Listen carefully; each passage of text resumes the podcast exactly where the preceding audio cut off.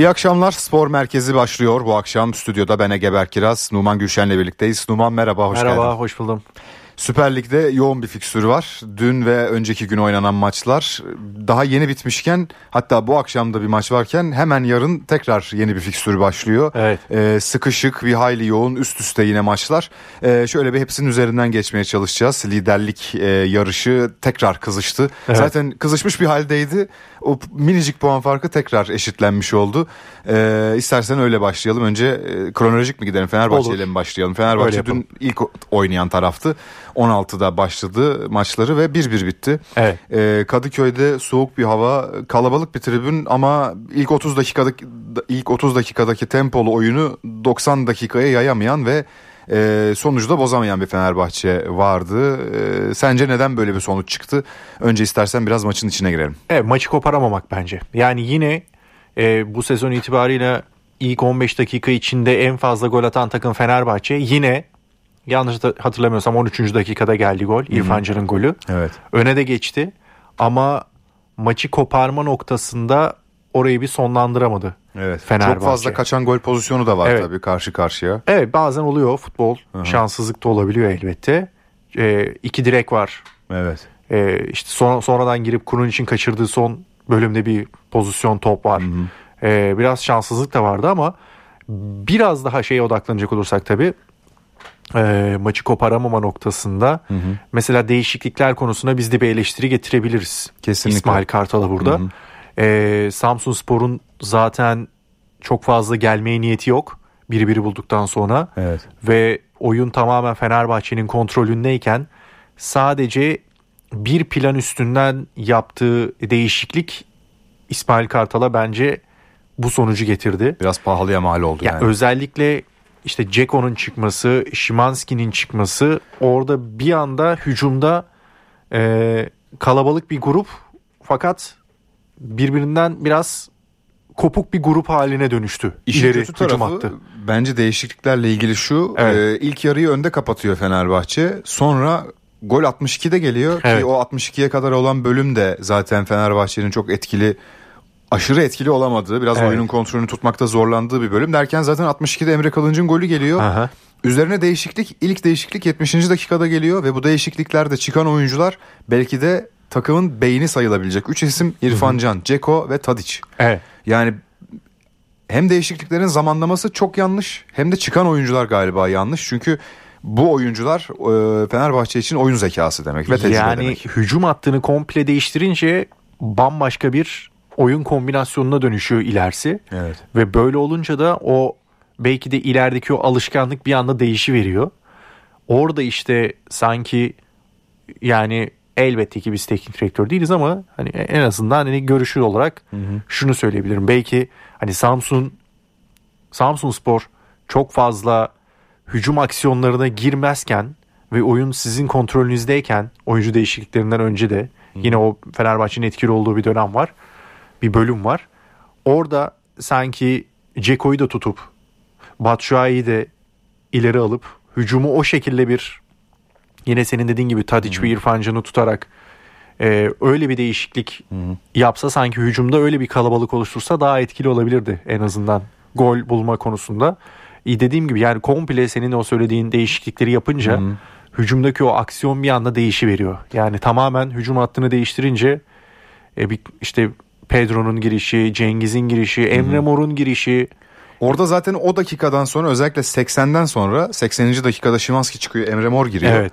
Ve e, o noktadan sonra Fenerbahçe'de zaten saha dizilişi adına hiçbir şey yok. Bir kere birlikte oynamaya zaten alışık olmayan bir oyuncu grubu. Evet. Ee, oyun zekası yani bir takımı yönetecek bir akıl o sırada oyunda yok. Şimanski yok, Tadic yok, Ceko yok ve İrfan Can zaten yok. Hı hı. Sadece biraz çalım atalım, biraz da içeriye orta gönderelim. Yap. Sekerse belki vururuz şeklinde bir oyun anlayışı zaten o dakikadan sonra e, Fenerbahçe'nin kazanması kazanması bence zaten artık iyice mu- mucizelere kalmış. Yani Cengiz'in son haftalardaki olumlu performansının bence bir e, onu kullanmak istedi öyle söyleyeyim hı hı. İsmail Kartal. Bireysel yetenekli çalım atma özelliği birebir de adam eksiltme özelliği hem Emre Mor'la hem Cengiz'le bunu kullanmak istedi belki de. Evet. Ama plan tutmayınca da maalesef böyle eleştirilerin odak noktası oluyorsunuz elbette. Yoksa Batshuayi ilk girdiği gibi bir pozisyonu var hatırlarsın. Evet, hemen yani gol olsa yakaladı. Gol olsa belki bunları konuşmayacağız şimdi. Doğru. Yani planı tutmuş diyeceğiz ama işte plan tutmayınca orada sanki biraz daha e, başka, başka ne yapılabilirdi diye onu değerlendirmek gerekiyor. Aynen öyle. Samsun Spor'a da bu arada bence hakkını vermek lazım. E tabi. Teknik direktörleri e, Gistol çok iyi hazırlamış takımı. E, e sabırlı oynadı ve bence zaten e, işte duran top gibi, hı hı. işte serbest vuruş, korner gibi pozisyonlar Samsun Spor için hı hı. önemliydi. Nitekim serbest vuruştan da golü bulmuş Buldular. oldu Samsunspor. Evet. Ve akşamda 19'da e, Trabzonspor Galatasaray maçı vardı. Skor açısından hayli üstün hatta belki oyun açısından da hayli evet. üstün bir Galatasaray performansı ve tekrar zirveye e, geri dönüp puanı eşitleyen bir e, durum oluştu şimdi günün sonunda. Tabii Trabzon'da eksikler de vardı ama Galatasaray'da da vardı tabii ki. Evet. E, ama öyle bir performans öyle bir skor çıktı ki Galatasaray 5-1 kazandı. Icardi'nin yokluğunda Zaha kaleye biraz daha yakın olunca daha etkili bir performansı olduğunu böylelikle görmüş olduk. Hı. Evet Trabzonspor'un burada eksikleri değerlendirilebilir. Ee, o göz, önüne, göz önüne alınabilir. Ama e, Okan Buruk'un böyle maçlarda böyle eksikler olduğunda planlarının daha fazla olduğunu düşünüyorum açıkçası. Belki de hatta şunu da söyleyebiliriz. Sen ne düşünüyorsun bilmiyorum. Okan Buruk e, şimdiye kadar hep özellikle Icardi'nin yokluğunda Kerem'i forvet arkasında kullanıyordu. Zaha'yı sol açıkta kullanıyordu. Evet. Forvet'te de Halil'i kullanıyordu. E, hatta Şampiyonlar Ligi'nde de benzer dizilişler Hı-hı. olduğunu gördük. Icardi oynarken sağ, e, sağlıklıyken de aslında buna benzer bir diziliş evet. kullanıyordu ve hep şöyle eleştiriliyordu.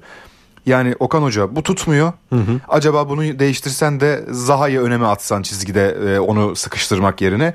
Bugün ilk kez denedi dün hı hı. E, ve başarılı da oldu. Belki senin az önce söylediğin e, yine doğru. Hani tutmasaydı niye tutmadığı eleştirecektik Aa, ama denedi ve başarılı Tuttu. oldu. Bu dediğim gibi bu, bu tip planları var. Bunları da uyguluyor. Mesela geçen sene böyle olduğu zaman bu örneği veriyorum. Geçen sene Fenerbahçe derbisi Kadıköy'de. Hatırlarsın yine Barış Icardi Alper. Sakattı zannediyorum ve Barış Alper forvetiyle santrforu olarak pozisyonda başlamıştı. Etkili de olmuştu. Daha sonrasında Icardi girip bir gol bir asist yapmıştı evet, hatırlarsın. Evet.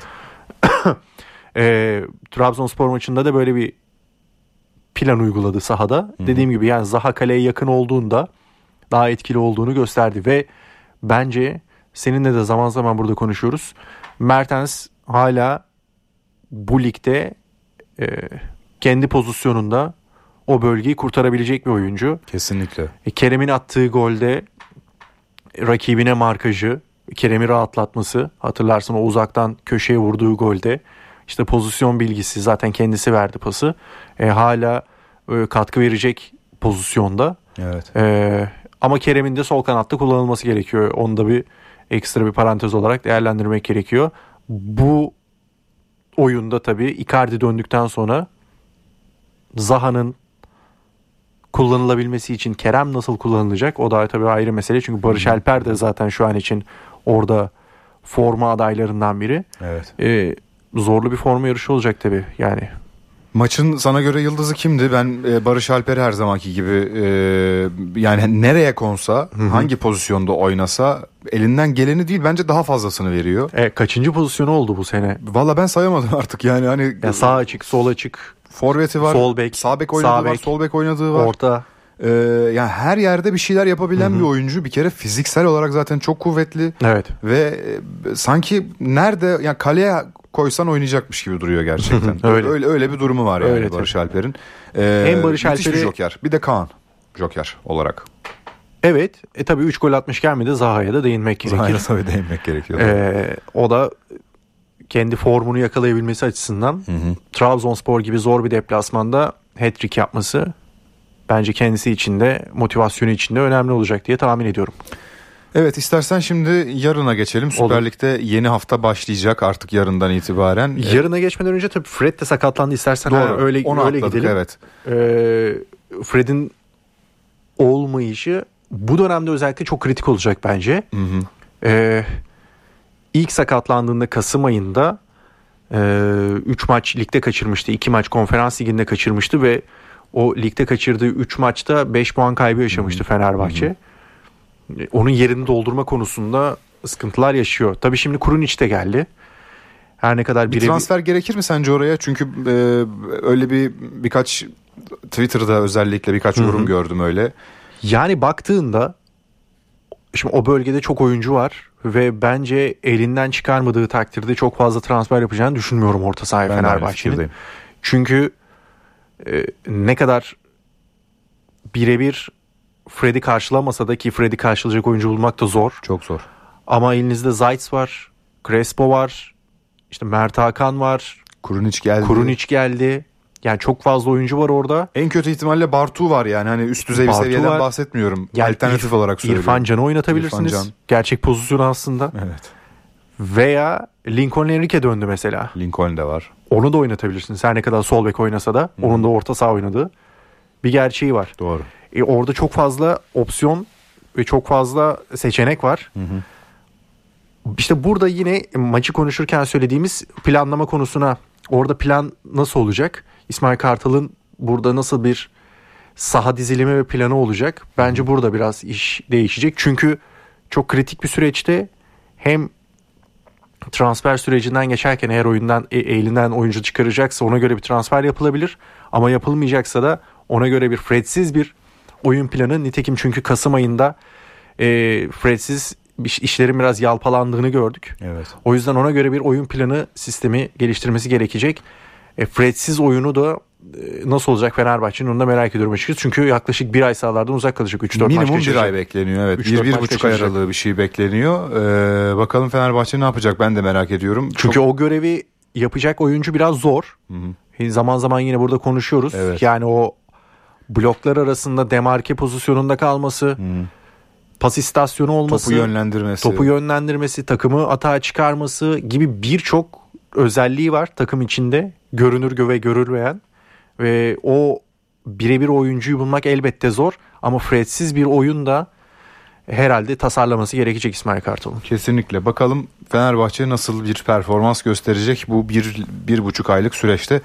Fredsiz. Şimdi sen unuttur benim unutturduğum şeyi unuttuğum şeyi sen e, söylemiştin. Devam edelim. Olur. Beşiktaş'la yarından itibaren yeni hafta başlıyor. Beşiktaş'ın rakibi de e, Adana Demirspor olacak. Yarın saat 20'de oynanacak maç. E, hafta sonu çok iyi geçmedi tabii Beşiktaş. Yani tam bir roller coaster. Yani iniş ve çıkış tam anlamıyla böyle yaşanabilir. Doğru. Tam işler düzeliyor derken bir ya, daha kaos. Bir, bir kaos daha çıkıyor. Yani Pendik Spor'dan 4 4 yemek 4-0 mağlubiyet. Çok işleri, ağır bir sonuç İşleri ya. biraz daha Hı. sarpa sardı. Ee, ben maçtaydım. Hı hı. Fernando Santos'un basın toplantısına da girdim ve tamamen zaten onun cümleleri bunlar. Hı. Utanç verici diyor. Ya evet. tam karşılığı bu. Evet. Ya çünkü sahada bir varlık gösteremeyen, gollere reaksiyon gösteremeyen bir Beşiktaş var. Ve bu nasıl çözülecek? Çözülecek mi? Çözülebilecek mi? Şimdi transferler de beklenen transferler var. İlk geldiğinde hatırlarsın Fernando Santos'un defans ve orta sahaya yani 6 numaraya bir isteği vardı. E, hala bir transfer yok. E, hem de üstüne hem Chamberlain sakatlandı o pozisyonu tam olmasa da ama Amir o pozisyonda tam o da sakatlandı. Evet. Demirege bir şeyler yapmaya çalışıyor hı hı. ama çok fazla opsiyonu yok orada oyuncu olarak Santos'un. Ee, onun dışında mesela Svensson'u hala göremedik. Yani Onur oynayacaksa evet. niye transfer edildi o da bir soru işareti. Belki biraz daha e, hazır olmasını bekliyor mu acaba diye düşünüyorum. Ama zaten Adana, Adana Demirspor'da hazır değil yine miydi? de oynuyordu evet aynen öyle. Ya öyle bir durum da var. Tabii. Yani madem Onur oynayacaksa o zaman Svensson niye transfer edildi? Hı hı. Öyle soru işaretleri var. Beşiktaş'ta biraz sıkıntılı süreç devam edecek gibi duruyor. Adana Demirspor'da da e, özellikle son haftalarda e, bir istediği sonuçları alamama durumu var. Onlar da e, Ankara gücüyle berabere kaldılar en son ve hatta ondan önce de hafta içerisinde Türkiye Kupası'ndan elendiler. İkinci lig ekibi 24 Erzincan Spor'a mağlup oldular. E, biraz zor bir dönemden geçiyor. Adana Demirspor Süper Lig'e çıktığından beri pek böyle bir grafik çizmiyordu. Hı hı. Ee, ama yine tabii eğlenceli ve seyir zevki yüksek bir maç bekliyorum ben açıkçası. Adana Demirspor'la Beşiktaş'ın bu kadar inişli çıkışlı durumu her ne kadar e, olursa olsun Ben güzel bir maç bekliyorum açıkçası. Yani Beşiktaş'ın reaksiyon göstermesi gerekiyor artık. Yani bir istikrar yakalaması gerekiyor. Bu sezon üst üste kazandığı 3 maç yok Beşiktaş'ın. Yani 2 maç kazandı ama 3 maç yani bir seri yakalama durumu söz konusu değil Beşiktaş'ta ve haliyle bu da e, demoralize ediyor bence takımı. E, bu mantaliteyi de toparlamak çok kolay değil. Oyuncular arasında bir kazanıp bir kaybetmek. Bir oyun ritmi yakalayamıyorsunuz. Hiç yok, evet. Oyun istikrarı yakalayamıyorsunuz. Ve bunu gelen teknik direktörler de bir türlü sağlayamıyor. Ve bence kendi tek, kendi e, teknik direktörler de kendisine bu şekilde zarar vermiş oluyor. E, bir o kompakt o birlikteliği sağlayamayan bir oyuncu grubu var. Bunun üstüne çalışıyor Fernando Santos şimdi. Ve her ne kadar sorumluluğu üstüne de alsa her maç sonrası biliyorsun yani işler kötü gittiğinde ki bu Pendik Spor maçının ardından da söyledi. Ee, bu sonuç benim sorumluluğumda. Bu oyuncuları ben sahaya koydum. Ben oynattım. Ve dolayısıyla sorumluluk benim dedi. Ee, bu güzel elbette. Oyuncuları biraz daha mental olarak rahatlatmak için. Ama sahada skoru bulamayan, sonucu üretemeyen de bir oyuncu grubu var sonuçta. Evet. Ee, orada da biraz tabii sorumluluk elbette oyuncularda. Şimdi tabii Beşiktaş'ta bir yandan da bu yeniden yapılanma döneminin e, bence zamanlaması da çok problemli. Yani yeni başkan Hasan Arat'ın bir şeylere başlamak için tam sezonun hem başı gibi ama ortası gibi olan bir dönemde gelmesi. E, bir yandan e, bir önceki transfer sezonunda kötü geçilen bir dönem olması ve onun toparlanmasının artık biraz daha zor olması, sakatlıklar, dördüncü hocanın gelmesi hep zamanlama olarak problemli. Ama dediğin şurada doğru. Transfer dönemi başladı. Sadece Svensson geldi ve e, orta sahaya bir takviye olduğunu açık açık söyleyen bir hoca var. Önünde 3 hafta var Beşiktaş'ın. Az bir zaman değil. Tabii. Evet. Ama bir yandan da acil bir müdahale de gerekiyor. Şöyle bir de bir de tam da kötü denk geldi Afrika Uluslar Kupası. Yani Evet. Masuaku yok. Koli yok. Abu Bakar bence döndüğünde oynayacaktır.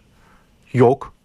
Ve üçü gelirse ben biraz daha en azından Santos'un da elinin rahatlayacağını ve sahaya koymak istediği oyun planını ben biraz daha tecrübeli oyuncularla yansıtabileceğini düşünüyorum, tahmin ediyorum. Bence biraz da o da bekleniyor. Kötü bir döneme denk geldi Afrika Uluslar Kupası ile beraber. Ama ee, en azından bu 3 oyuncu ki e, 6 numara transferiyle beraber bence biraz daha o istediği oyunu sergileyecektir.